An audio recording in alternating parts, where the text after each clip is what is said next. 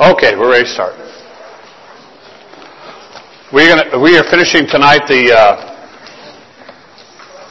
series we've been in for several weeks now, and uh, hopefully that you have learned a lot of different things, and part of that should uh, make you be a little bit cautious about about at least being aware of what's going on around you.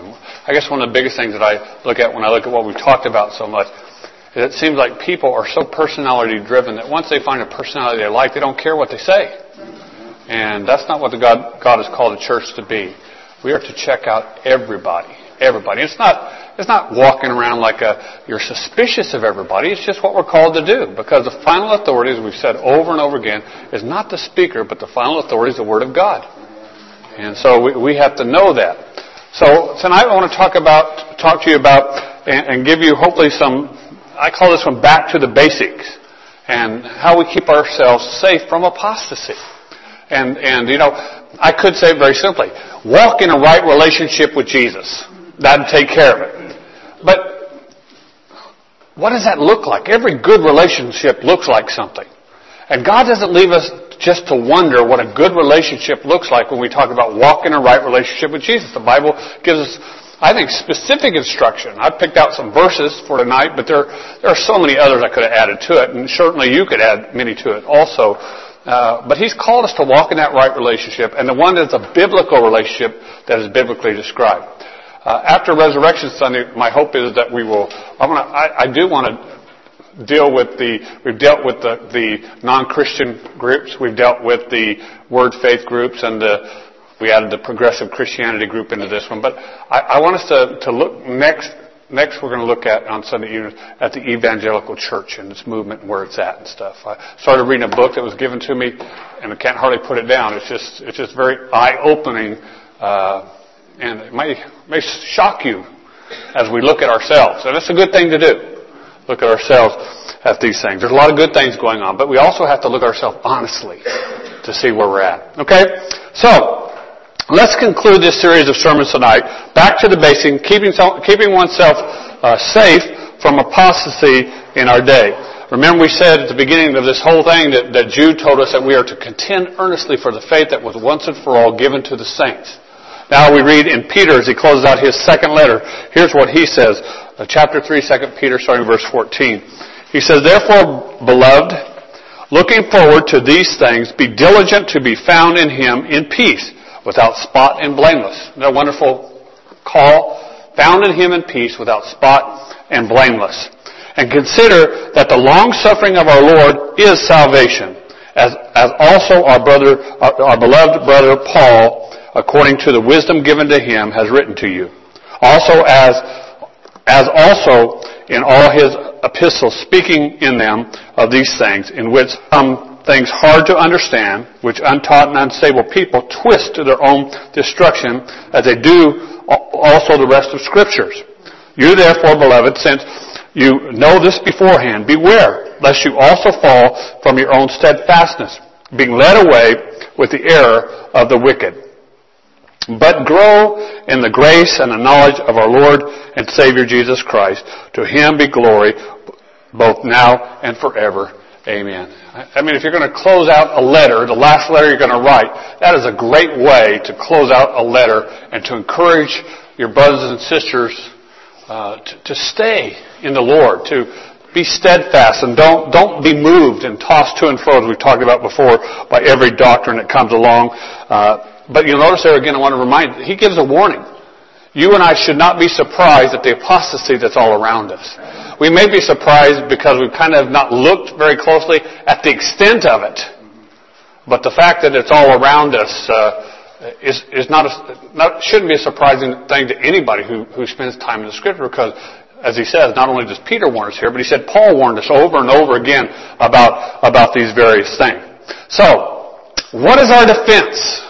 Again, Simply stated, to walk in a right relationship with the Lord. What does biblically a right relationship with the Lord look like? There are some components I think that the Bible teaches that. So let's break this down tonight and let's look at it. The first component, it seems like we're, we're either going back here or, that's going to sound real good on there, I don't know. we're either going back here or starting here over and over again, aren't we, David? With his first thing. This matter of prayer. Of prayer. We're reminded that a good relationship with God always begins with the Lord Jesus Christ, always begins with prayer. We could say that a prayerless Christian is a powerless Christian. We could say that. We could say that a prayerless Christian is a Christian that's open to the attacks of the enemy. A prayerless Christian is a Christian that's open to hearing many voices instead of the one voice that we've been called to hear the Lord Jesus Christ. And so in the scripture we're reminded over and over again to pray, to pray. What does prayer mean? We've, we've, we've done a full study on prayer and I'm one of those guys that like to condense things down. And to me, prayer really just means, and all that it means, is that we are privileged to come into communion with the living God. He allows us to come into His presence. We can speak to Him and we can hear from Him. What a great thing that God has given us. And, and so He's given us this, this matter of prayer. So I broke this, this matter of prayer down into five different categories. Uh, and we're going to try to go through these very quickly. Uh, John chapter 15 verse 7. And I'm going to just use you up there sort of flipping through and stuff right here because I want to get through these, okay? When we, when we pray, faith is important. Would you agree?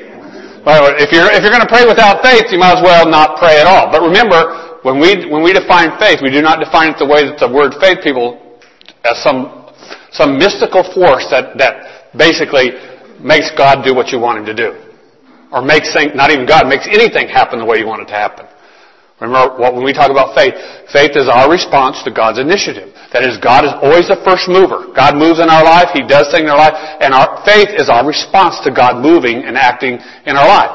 So we're, recorded, we're, we're reminded here in John chapter 15 verse 7, he says this, If you abide in me and my words abide in you, you will ask what you desire and it will be done for you. That's a great promise. That's the words of Jesus promising us. Promising us what? He said, if we abide in Him. Now that's a, that's a big if, isn't it, for us a lot of time in prayer. If we abide in Him and His Word abides in us, from that point when we ask, then he will do what we ask. Now here's the point. Think about these, these two, bless you, these two qualifiers. You and I abiding in him and his word abiding in us. What is the control, what are the controlling factors of what we will ask in prayer? What he does. Our requests don't stem from, with, they don't come from within us. They come from a, from a, from a, they come from a, a, a, a literal place of faith. They start with God. As we abide in Him and His Word abides in us, what are we going to ask? We're going to ask those things that God initiates in our life. And when God initiates us to pray, He's going to initiate us to pray in His will. And what He says, what He leads us to pray, we will, we will receive. That's exactly what He says right there. Okay? It's not, it doesn't make God do anything. It's not a magical force that changes the elements of the world and the universe and all those kind of things. It's not a guarantee of riches or health or, or any of those things. It is literally, think about this, the living eternal God living in your life, speaking through you, guiding you in the times that you, even when you speak to Him, He's guiding that. And you're coming into agreement with God. Think about it. It's not so much God coming into, faith is not God coming into agreement with us. If you think about biblical faith as you and I coming into agreement with God. And God's going to do what God says He's going to do. The neat thing is He allows us to be part of it. So, faith is the first factor when we talk about prayer. The second factor is adoration.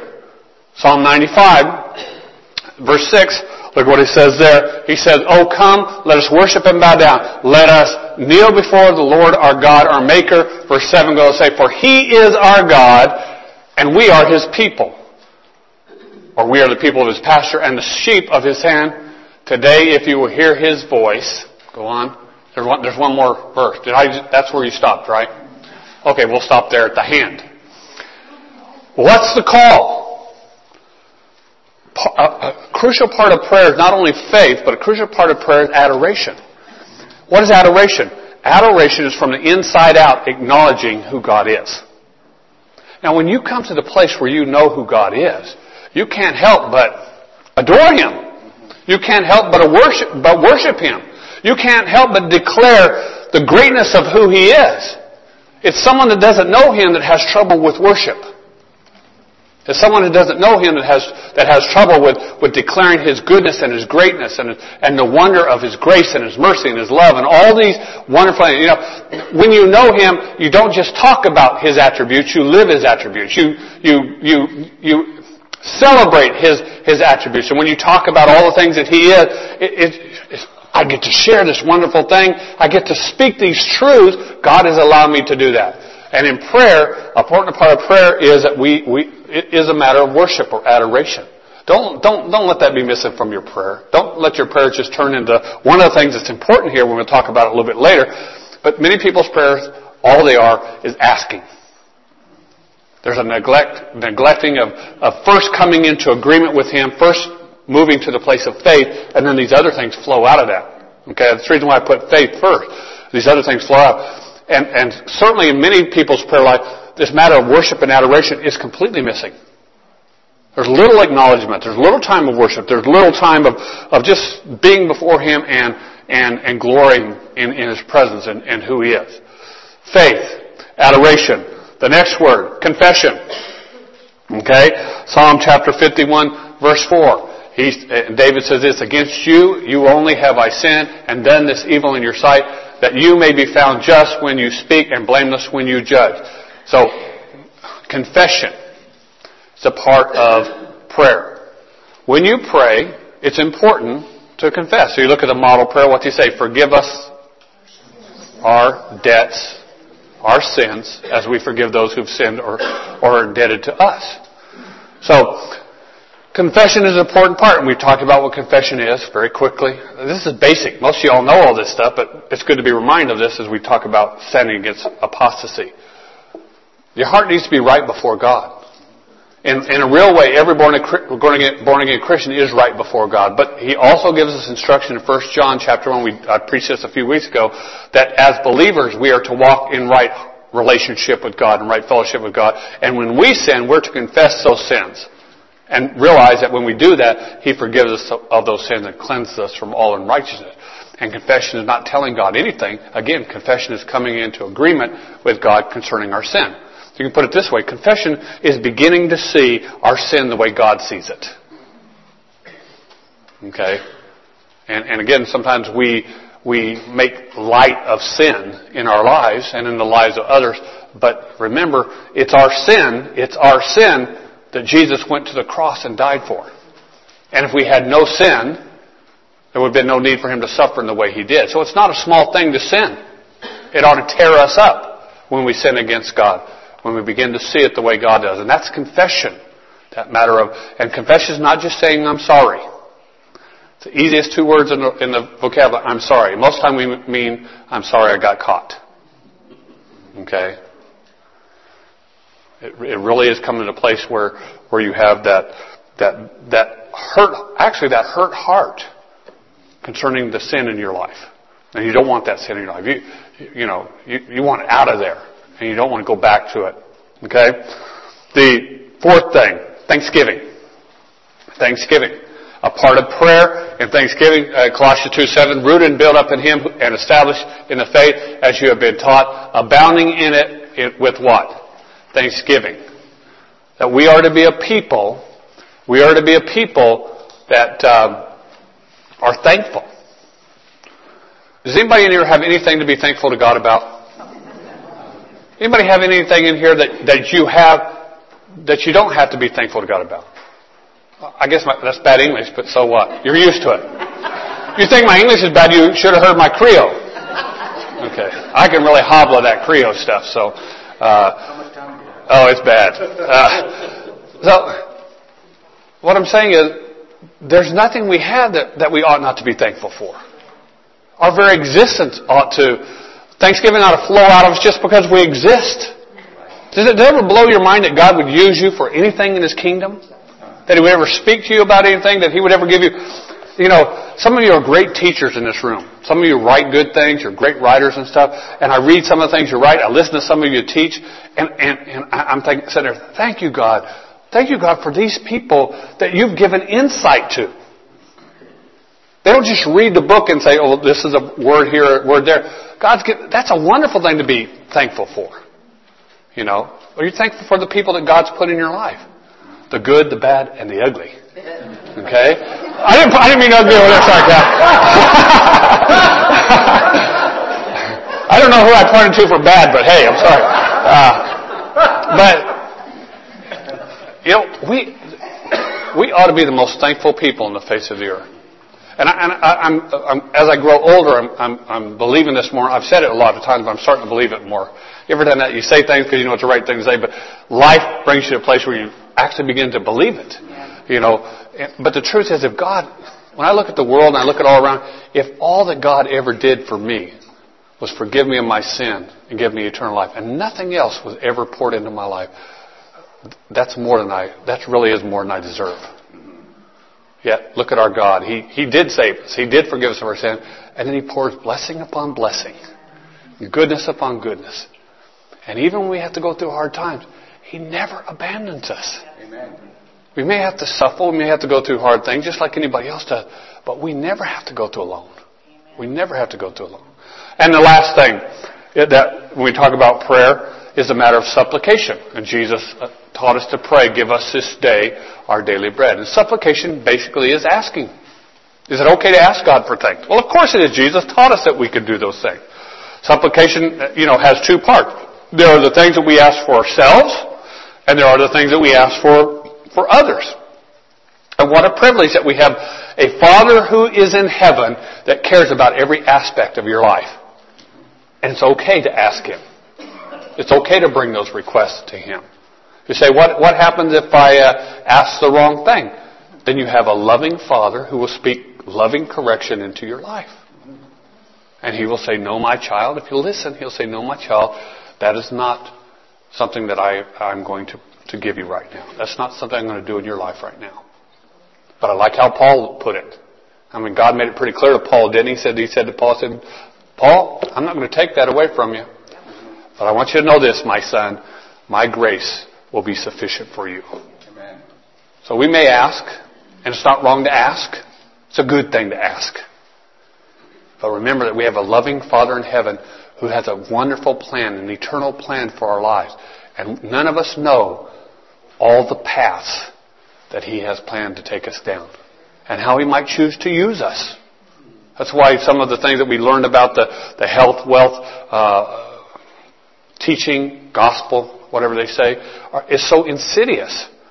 Because th- th- there's only one view that they can see. God, God can only use a healthy person. God can only use someone who is miraculously cured. God can only use someone who believes Him enough to, to believe and, and speak wealth into their own life and stuff. And, and ultimately, again, you get to the point where when that doesn't work, who's the failure? Well, it's never the faith teacher that's the failure. It is never, listen to me, watch, look, it is never the faith teacher or the the miracle healer who's a problem. It's either you because you don't have enough faith to believe, or somehow God failed.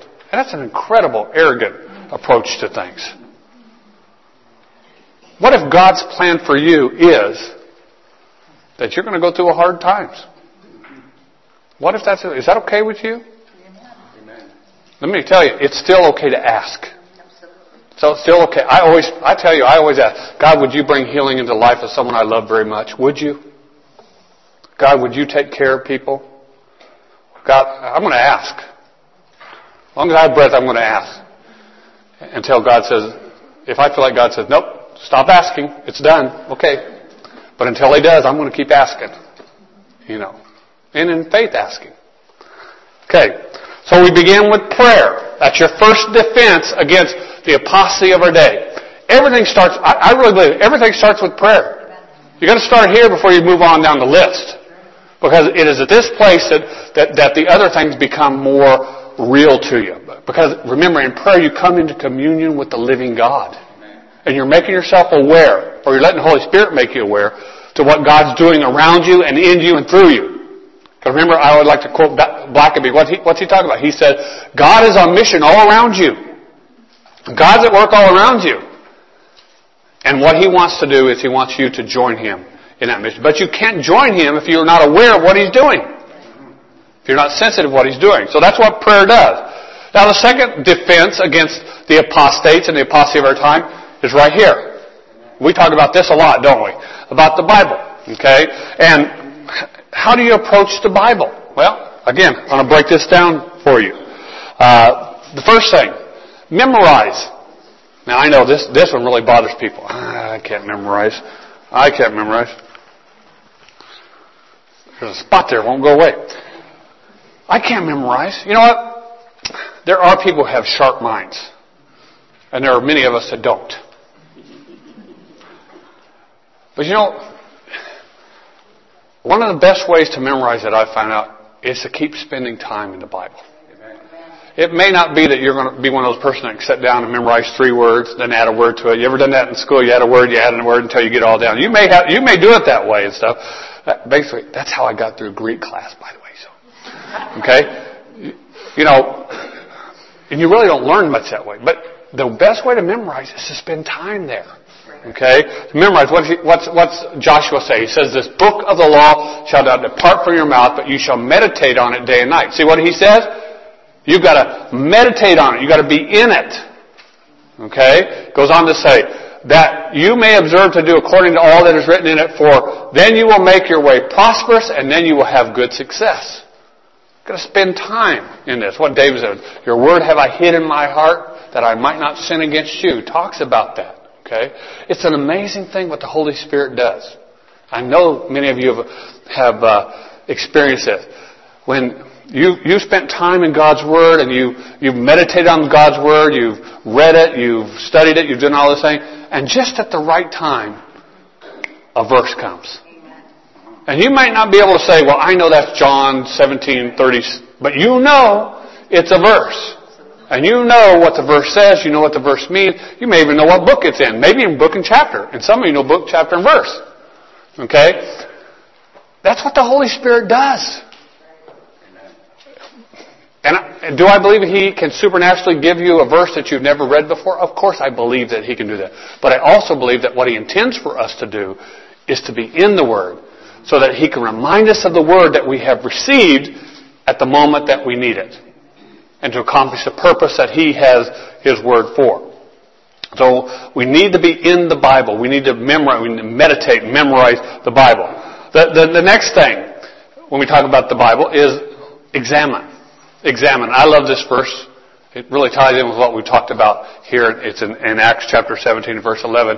And it talks about this group of people, uh, uh, Bereans, Okay, it says, these were more fair-minded than those in Thessalonica in that they received the word with all readiness and searched the scriptures daily to find out whether these things were so. Okay? Not only do we need to meditate and memorize the Bible, we need to examine. Okay? How do you examine whether something's true or not? Do you have a basis of truth? Do you have a basis of truth? And Paul commended the Bereans because how, you know, he didn't get all mad and say, I am God's anointed. How dare those Bereans check me out by what the Bible says? Did he? He said, he said, I commend you. Matter of fact, you're more noble than the others because you went to the Word of God and you examine the Word of God to find out what, what, what was, if what I was sharing with you was true. The next one, apply. Matthew chapter 7, verse 24 through 27. I want to read it from here because that's my neck will get tired of looking up there for that long. Matthew chapter 7, verse 24 through 27. And here's what Jesus says. This is in the Sermon on the Mount. He says this, Therefore, whoever hears these sayings of mine and does them, I will liken him to a wise man who built his house upon the rock. And the rain descended, and the floods came, and the winds blew and, heat, and beat on that house, and it did not fall, for it was founded on the rock. But everyone who hears these, these sayings of mine and does not do them will be like a foolish man who builds his house on the sand. And the rain descends, and the floods came, and the winds blew, and beat on, the, on that house, and it fell. And great was its fall. So what is Jesus saying? It's not enough just to hear the words. There has to be application. We're not here just to gain spiritual knowledge. We're not here to pass some test. We're here to receive the bread of life so that we can apply these eternal truths into our life. And James, he puts it this way. He says, uh, James 1 7. Is that it? That's not what I wanted. That's what I gave her, I'm sure. Let's go over to James.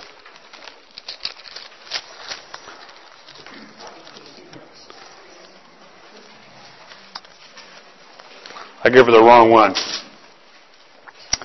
Uh, the one that.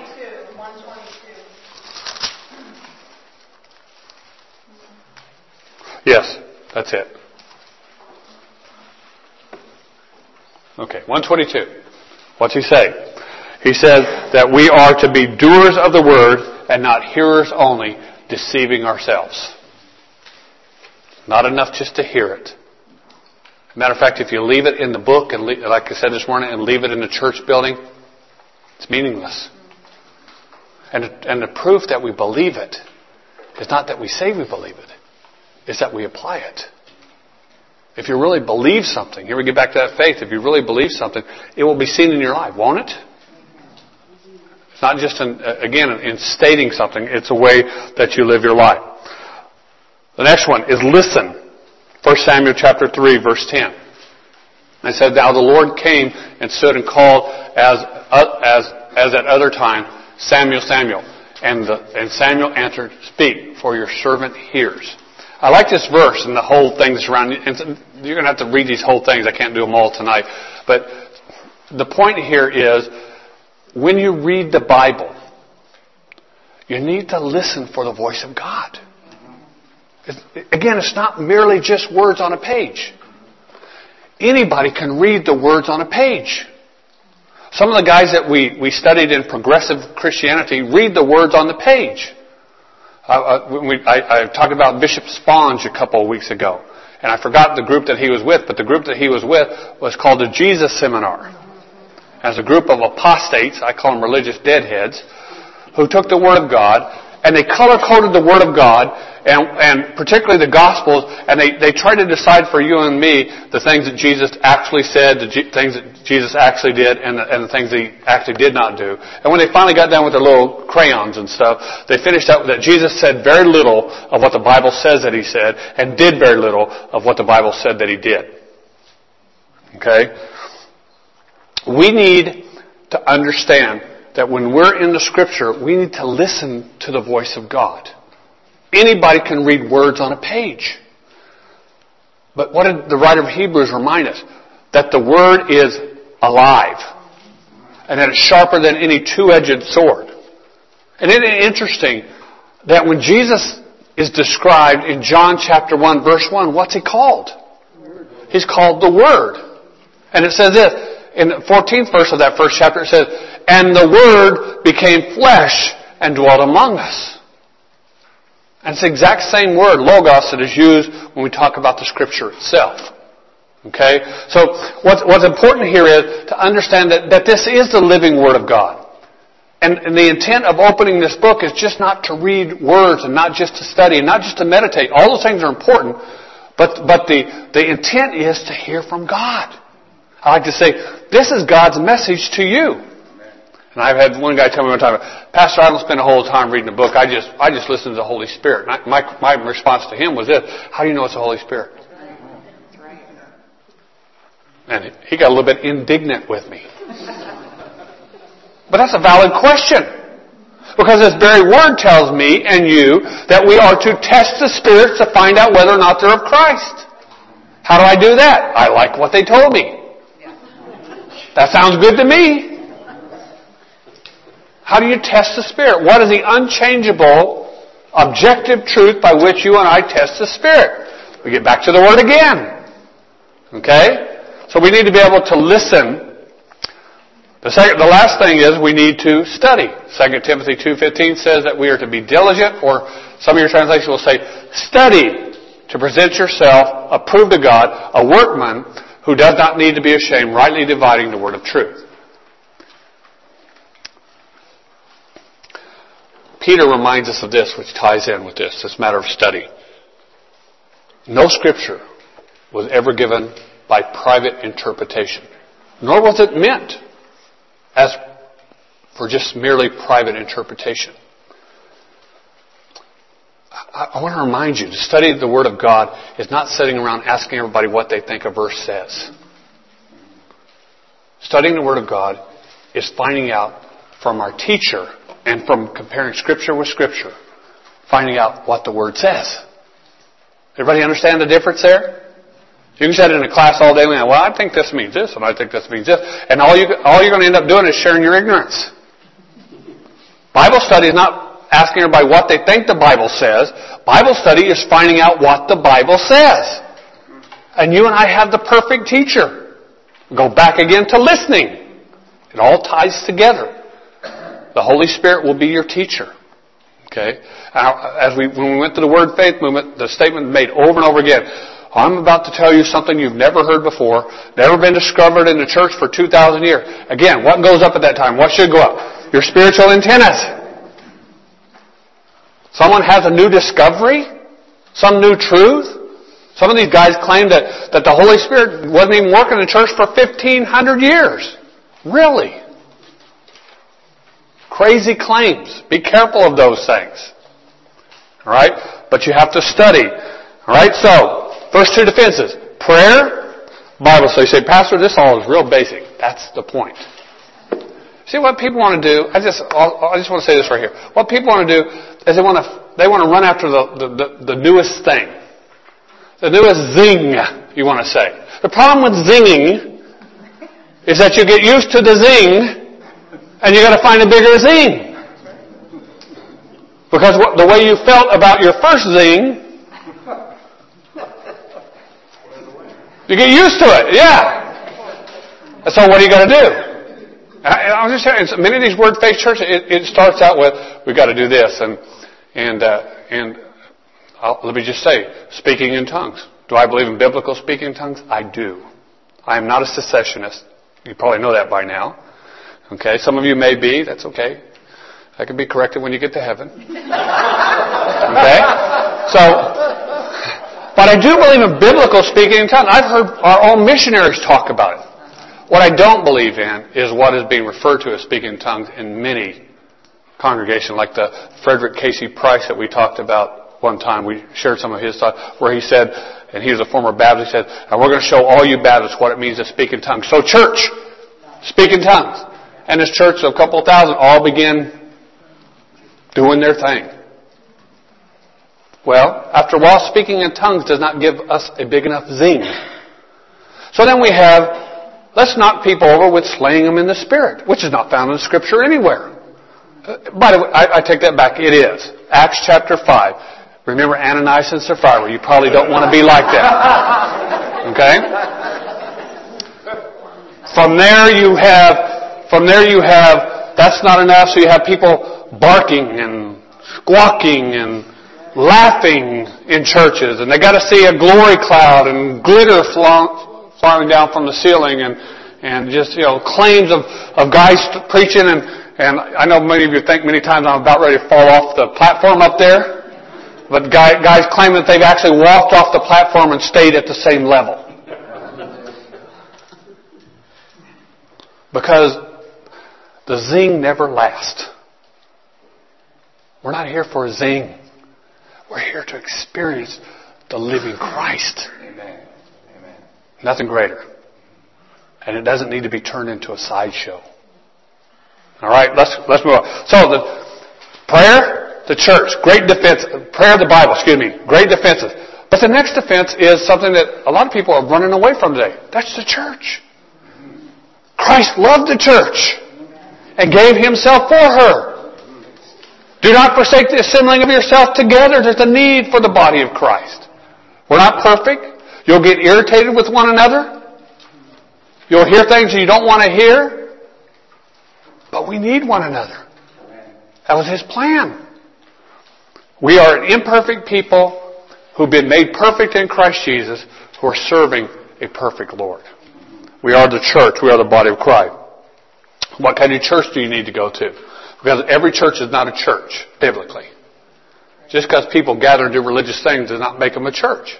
That's, that's across the spectrum from the, from the fantasy groups to the, to the real strong legalist groups.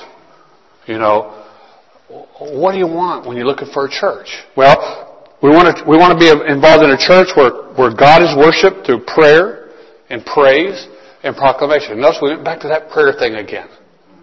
Prayer and praise and proclamation. You can read all, let's look at Psalm 150. I love this, this Psalm. Psalm 150.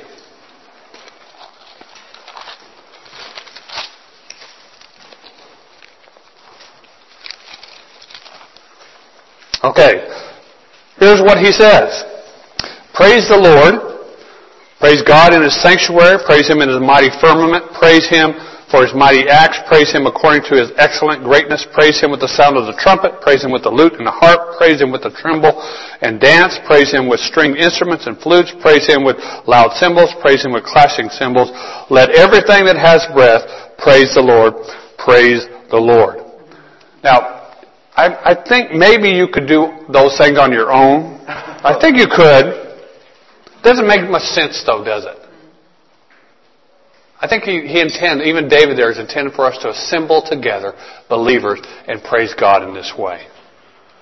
We want to be involved in a church where, where God is worshiped through prayer, through praise, and through proclamation of His Word. You want to belong to a church where there is unity in Christ, and it's seen in the community, that is the unity of the body.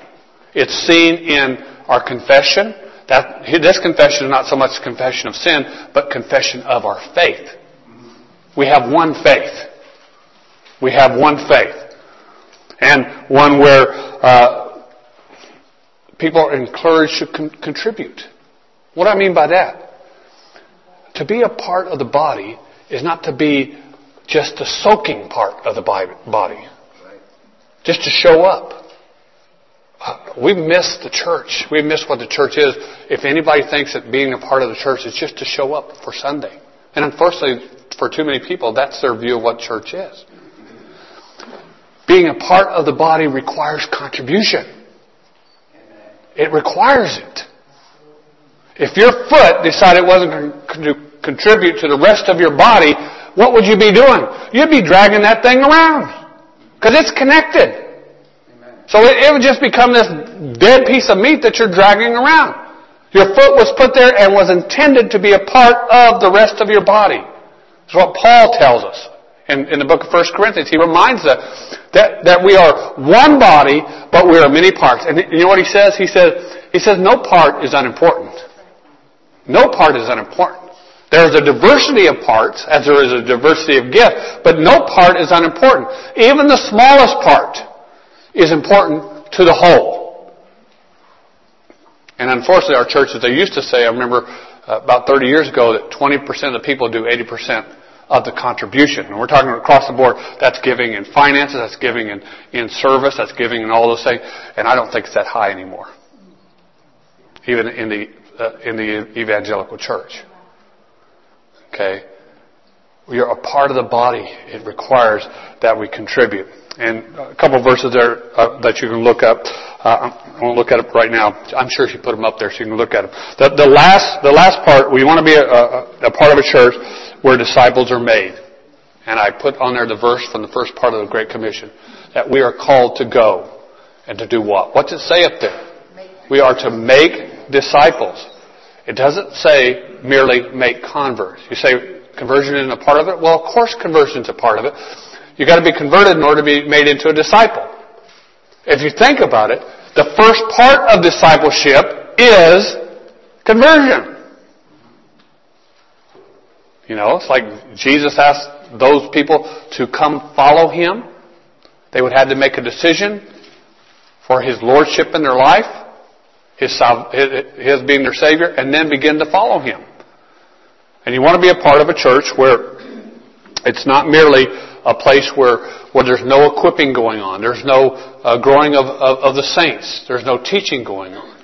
Uh, I sat, Teresa and I sat in a church, uh, the first part of my ministry. I went, went and helped with the Sunday school. I was um, a little part-time mission work, and we had a pastor there. He had a wonderful heart. But he really was an evangelist. He really was. And he had, he had about 12 sermons. He had about 12 sermons. And we got the salvation sermon every Sunday. Well, there's 40 something people there getting, 40 something believers there getting the salvation sermon every Sunday.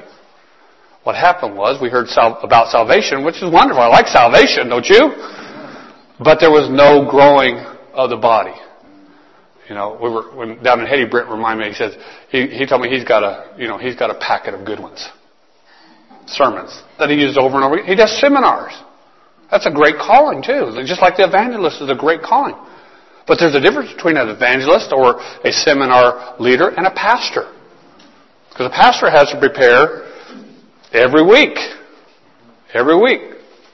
Three or four different teachings. Okay? So, that's part of the discipleship.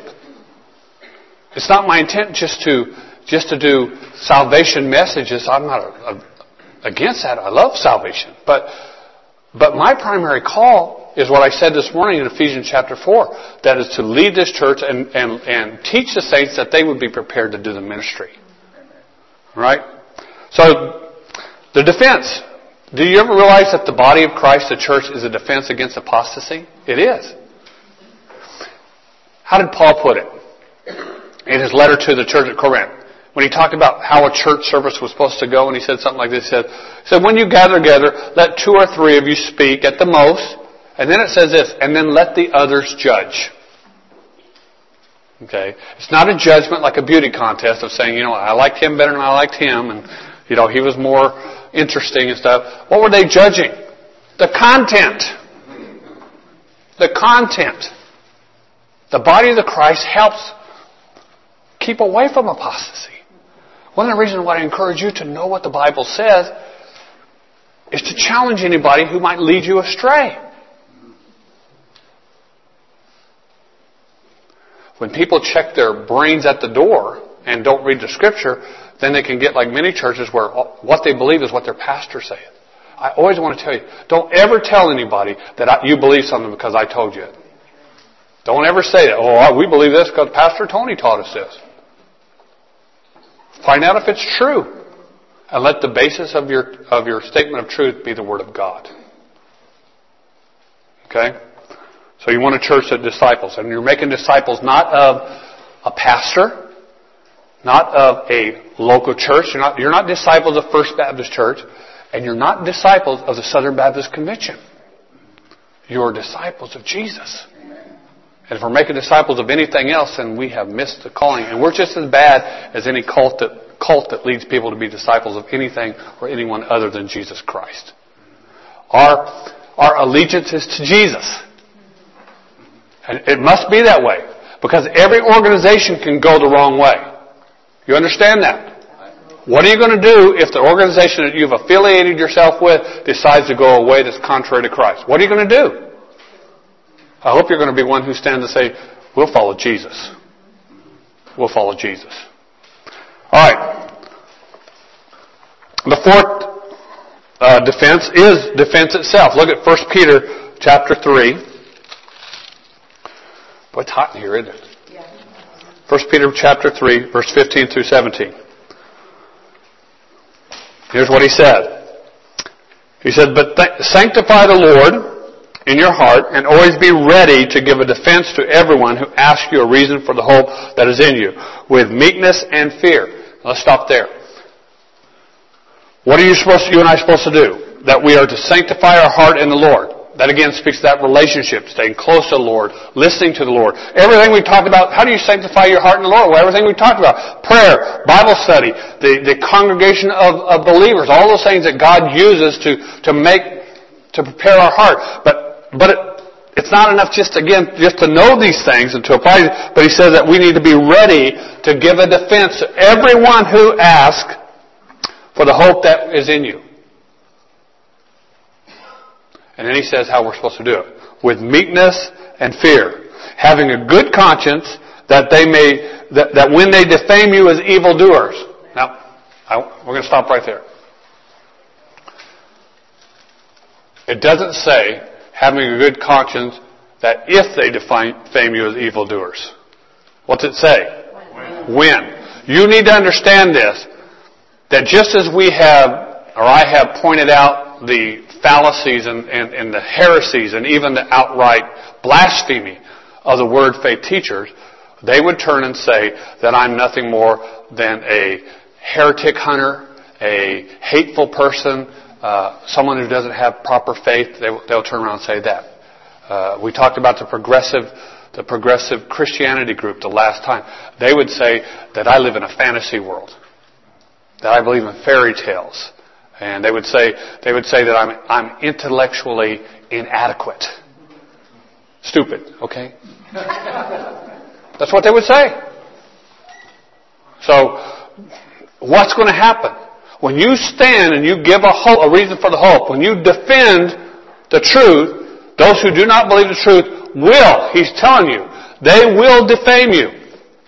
Okay? He goes on, so when they have defamed you as evildoers, those who revile your good conduct in Christ may be ashamed. In other words, don't give them any reason. If, if someone says, Tony, you are intellectually inferior because you believe what the Bible says, my response is, thank you. If they say, Tony, we saw you out there doing this, that, the other thing which is contrary to God, and we caught you, then I'm ashamed. You understand the difference there? That's what he's trying to tell. If, if the best thing they can say about you is that you are one of them, one of them narrow-minded, Bible-believing Christians, I'll wear that T-shirt. Okay? You know, uh, just found out today that, that our friend over to the Methodist Church denies the second coming of Jesus Christ. Got a thing from Don Lawrence over at Christ Church and sent me a thing where he says he, he makes folly of people who believe that Jesus Christ is coming again. I think we read something this morning when we took the Lord's Supper that Paul said that we are to do this and remember his death until what? Wow.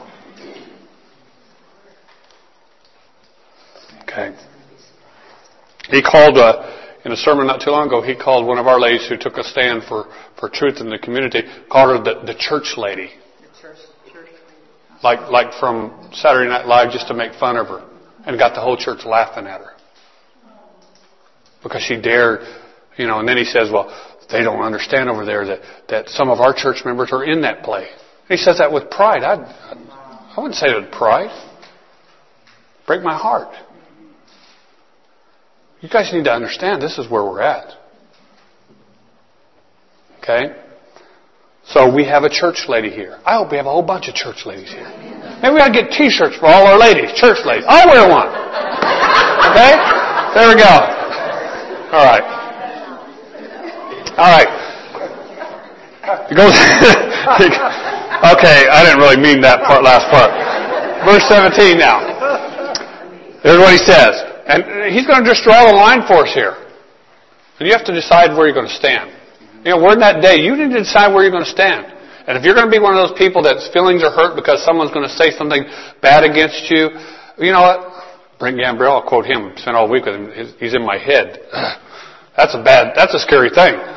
But his, you know, he's got a, he's got a three word phrase for Christians like that. Get over it. And that's what, that's basically what Peter's saying here. Look what he says, verse 17. So, for it is better, if it is the will of God, to suffer for doing good than for doing evil. It's going to happen. Don't be surprised when it happens. Don't be surprised where it comes from when it happens. We're called to defend. And Peter reminds us of that, of that call to defend. Well, let's look at the last, the last part. I want, to, I want to share with you, you say, okay, Defense against apostates. Prayer is important. Bible study is important. Church is important. Defending, standing in the faith is important. But what are some of the essentials? When you hear some things that, that are not, I mean, right off the bat, that are, that are essentials that you can, I would say to you, you can clearly say, something's wrong here. Jan, were you going to share something? Go ahead. Well, just, uh, when he talks about defense, is, is isn't he using that term as it would be in a court of law, where you're simply presenting right. evidence in fact? It's not you're fighting back. It's, it's a great point. That's why he says humility and everything. Can I tell you this? God doesn't need us to defend him. He didn't call us to get in the fight over him. I was sharing in Haiti on the night that I did the, the thing, the, uh, the devotion, I got to do the devotion. I said, you know what? Even the Bible doesn't try to defend the existence of God. It just states the fact. Amen. In the beginning, God created the heavens and the earth. That's the fact. So the question I, I share with the group, the question isn't, does God exist? That's not the question. That, that question has already been settled. The question is, what will you and I do with the God that exists? How will we respond to the God that exists?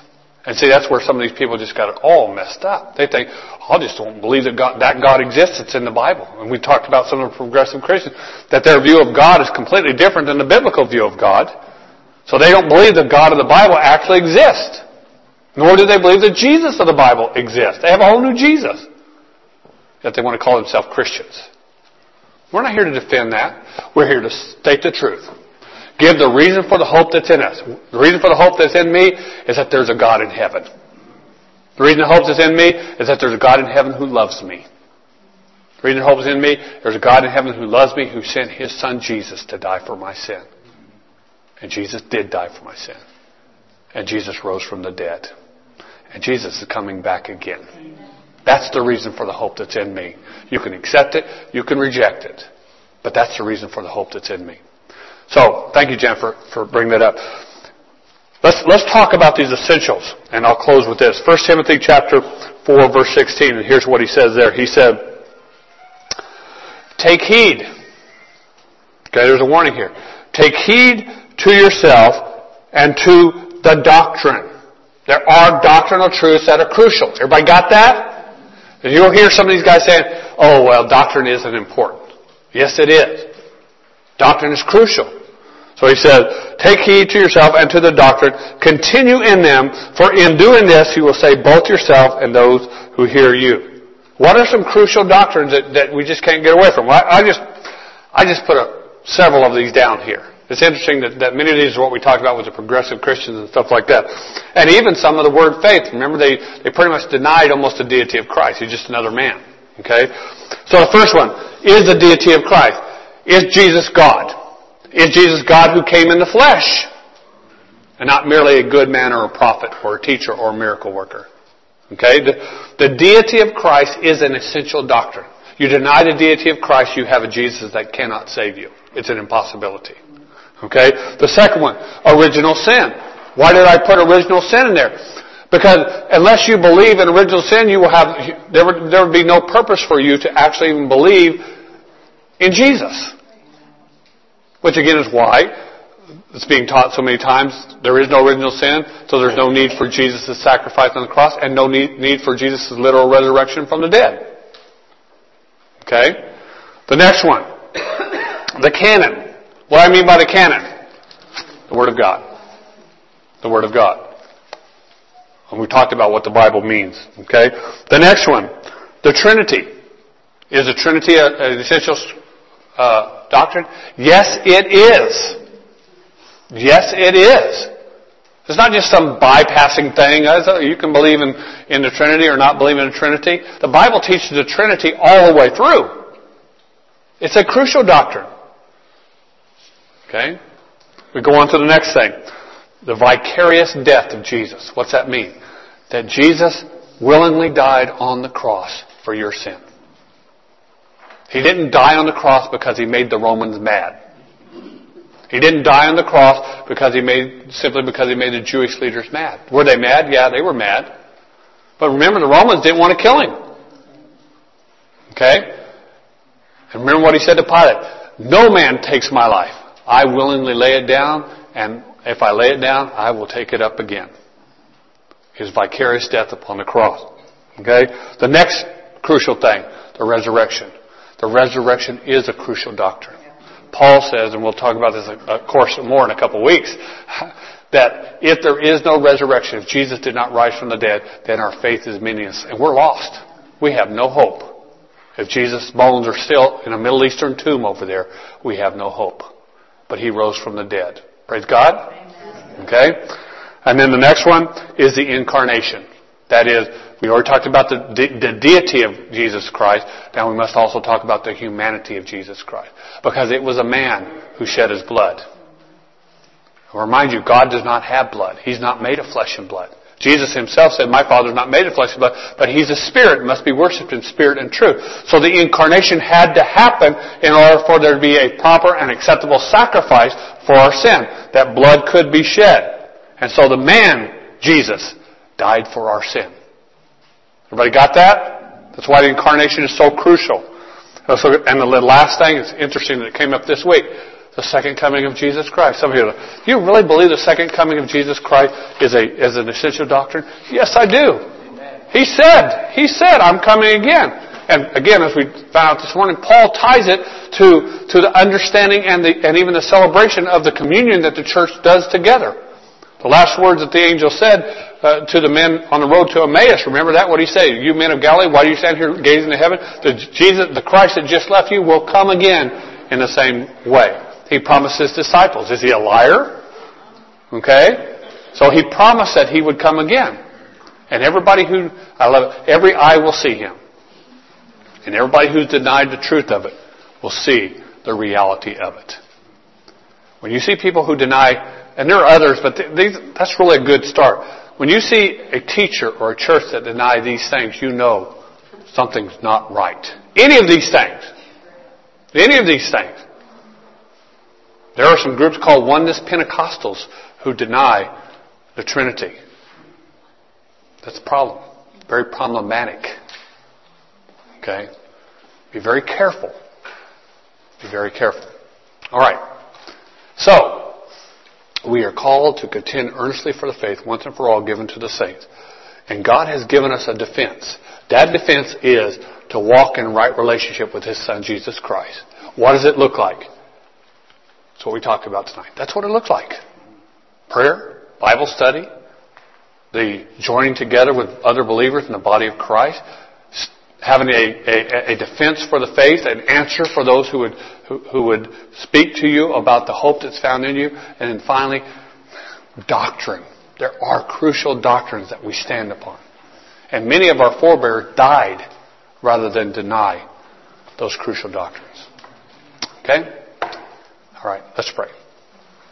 Thank you, Father, for tonight and for your love for us and for your word and for your Spirit who teaches us all things. Let your church in these last days be the church that you've called us to be.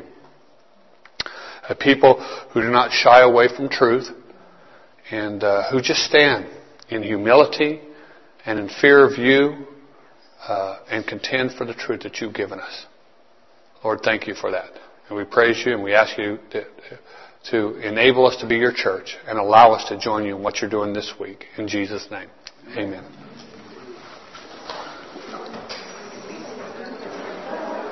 Guess I had a fun.